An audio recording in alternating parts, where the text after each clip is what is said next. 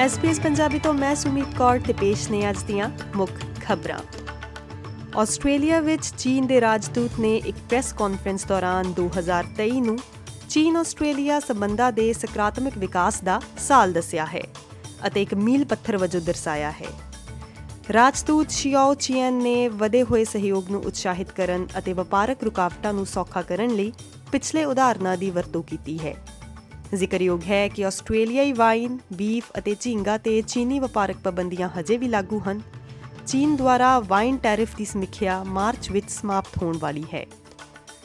ਉਦਯੋਗ ਅਤੇ ਵਿਗਿਆਨ ਮੰਤਰੀ ਐਡ ਹਿਊਸਿਕ ਦਾ ਕਹਿਣਾ ਹੈ ਕਿ ਫੈਡਰਲ ਸਰਕਾਰ ਆਰਟੀਫੀਸ਼ੀਅਲ ਇੰਟੈਲੀਜੈਂਸ ਦੀ ਵਰਤੋਂ ਨਾਲ ਜੁੜੇ ਕਾਨੂੰਨਾਂ ਤੇ ਵਿਚਾਰ ਕਰ ਰਹੀ ਹੈ ਤਾਂ ਜੋ ਟੈਕਨੋਲੋਜੀ ਤੇਜ਼ੀ ਨਾਲ ਵਿਕਸਿਤ ਹੋ ਰਹੀ ਹੋਵੇ। ਇਹ AI ਦੀ ਜ਼ਿੰਮੇਵਾਰ ਵਰਤੋਂ ਤੇ ਉਦਯੋਗ ਸਲਾਹ مشਵਰੇ ਲਈ ਸਰਕਾਰ ਦੇ ਅੰਤਰਿਮ ਜਵਾਬ ਦੇ ਜਾਰੀ ਹੋਣ ਤੋਂ ਬਾਅਦ ਆਇਆ ਹੈ। ਆਰਟੀਫੀਸ਼ੀਅਲ ਇੰਟੈਲੀਜੈਂਸ ਦੀ ਵਰਤੋਂ ਤੇ ਨਿਯਮ ਉੱਚ ਜੋਖਮ ਵਾਲੇ ਉਦਯੋਗਾਂ ਵਿੱਚ ਇਸ ਦੀ ਵਰਤੋਂ ਲਈ ਲਾਜ਼ਮੀ ਸੁਰੱਖਿਆ ਉਪਾਅ ਲਾਗੂ ਕਰਨਗੇ।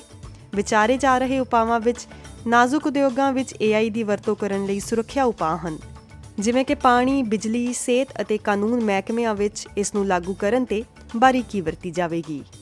ਦੂਰ ਸੰਚਾਰ ਕੰਪਨੀ ਮੀਡੀਅਨ ਨੂੰ ਕੰਪਲਾਈਂਸ ਫੇਲਿਅਰਸ ਲਈ ਜੁਰਮਾਨਾ ਲਗਾਇਆ ਗਿਆ ਹੈ ਕਿਉਂਕਿ ਆਸਟ੍ਰੇਲੀਆਈ ਲੋਕਾਂ ਨੂੰ ਘੁਟਾਲਿਆਂ ਵਿੱਚ ਹਜ਼ਾਰਾਂ ਦਾ ਨੁਕਸਾਨ ਹੋਇਆ ਹੈ।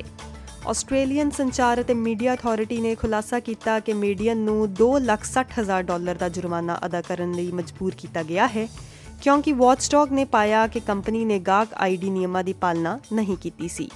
ਨਤੀਜੇ ਵਜੋਂ 9 ਗਾਹਕਾਂ ਦੇ ਸਿਮ ਕਾਰਡ ਗੈਰ ਕਾਨੂੰਨੀ ਤੌਰ ਤੇ ਅਦਲਾ-ਬਦਲੀ ਕੀਤੇ ਗਏ ਸਨ ਅਤੇ ਉਹਨਾਂ ਵਿੱਚੋਂ 5 ਲੋਕਾਂ ਦਾ ਮਿਲਾ ਕੇ 1,60,000 ਡਾਲਰ ਤੋਂ ਵੱਧ ਦਾ ਨੁਕਸਾਨ ਹੋਇਆ ਸੀ। ਸ਼੍ਰੀ ਅਲਬਨੀਜ਼ੀ ਨੇ ਕਿਹਾ ਕਿ ਸਰਕਾਰ ਪੀੜਤਾਂ ਨੂੰ ਉਹਨਾਂ ਦੇ ਪੈਸੇ ਵਾਪਸ ਮਿਲਣ ਨੂੰ ਯਕੀਨੀ ਬਣਾਉਣ ਲਈ ਇੱਕ ਵਿਧਾਨਿਕ ਢਾਂਚੇ ਸਮੇਤ ਉਪਾਵਾਂ ਤੇ ਵਿਚਾਰ ਕਰ ਰਹੀ ਹੈ।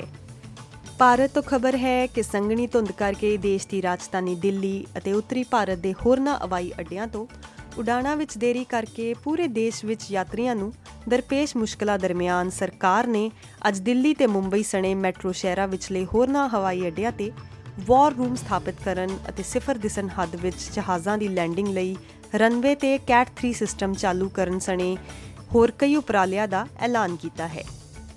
ਕਾਬਿਲੇ ਗੌਰ ਹੈ ਕਿ ਉਡਾਣਾਂ ਵਿੱਚ ਦੇਰੀ ਕਰਕੇ ਲੋਕਾਂ ਦੇ ਸਬਰ ਦਾ ਬੰਨ ਟੁੱਟਣ ਲੱਗਾ ਹੈ।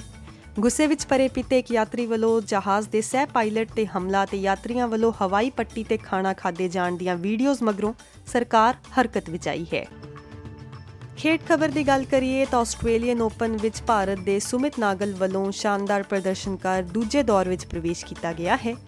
ਜ਼ਿਕਰਯੋਗ ਹੈ ਕਿ ਸੁਮਿਤ ਨਾਗਲ 1999 ਤੋਂ ਬਾਅਦ ਕਿਸੇ ਗ੍ਰੈਂਡ ਸਲੈਮ ਵਿੱਚ ਦਰਜਾ ਪ੍ਰਾਪਤ ਵਿਰੋਧੀ ਨੂੰ ਹਰਾਉਣ ਵਾਲਾ ਪਹਿਲਾ ਭਾਰਤੀ ਖਿਡਾਰੀ ਹੈ।